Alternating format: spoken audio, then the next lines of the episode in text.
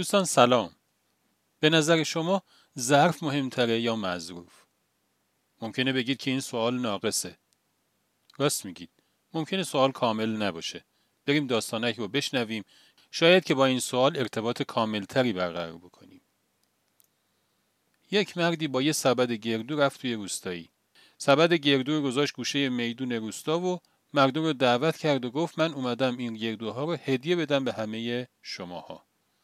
لطفا توی صف وایسید و یکی یکی بیاید تا بهتون نفری یه دونه گردو بدم. همه به صف شدن و اومدن یکی یکی گردوهای خودشون رو گرفتن و رفتن. توی صف یه پسر بچه هم بود.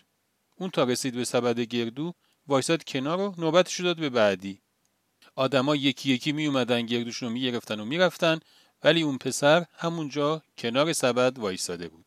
یکی از اونایی که توی صف بود فکر می‌کرد که آدم زرنگیه. اومد دو تا گردو برداشت. گفت حالا این پسری که گردو نمی‌خواد که. فوقش بهش نمی‌رسه. دوتاشو گذاشت تو جیبش و رفت.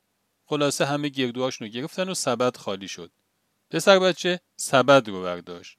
گفت من اصلا از اون اول گردو نمی‌خواستم. منتظر بودم که این سبد رو به دست بیارم.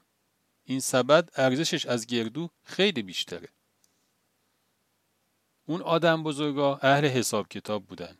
می‌دونستن با گردوی که شکمشون سیر میشه. معمولا آدم بزرگا اینجوری که توی دنیاشون حساب کتابی وجود داره. یعنی پذیرفتن که اگه روزی 8 ساعت کار کنن به اندازه خاصی دستمزد بگیرن. چون اون کسی که دستمزد میده هم با یه حساب کتاب خاصی پول وارد حسابش میشه. هرچند تو حساب همه اینها جا برای میلیاردها دلار پول هست. ولی انگار اون پسر بچه اهل حساب کتاب نبود. شاید عالمی که توش حساب کتاب وجود نداره رو بچه ها بهتر درکش می‌کنن. توی اون عالمی که هر چقدر ظرف بزرگتری بیاری چیز بیشتری گیرت میاد. چون قاعده اون عالم کریمیه و توی اون عالم با دریای بی انتها مواجهی.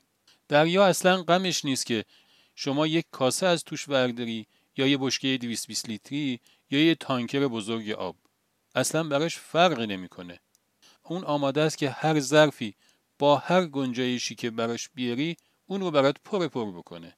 چون خیالش از این بابت راحته که از خزائنش یک قطره هم کم نمیشه. پس برمیگردیم به اون سوال اول. شاید اگه بخوایم اون سوال رو کاملتر بکنیم باید بپرسیم که تو چه عالمی ظرف مهمتره توی چه عالمی مظروف؟ و شاید جواب درستش این باشه که توی عالمی که حساب کتاب داشته باشه مظروف مهمتره. ولی توی عالم بی حساب و کتاب ظرفه که مهمه. خدا نگهدار.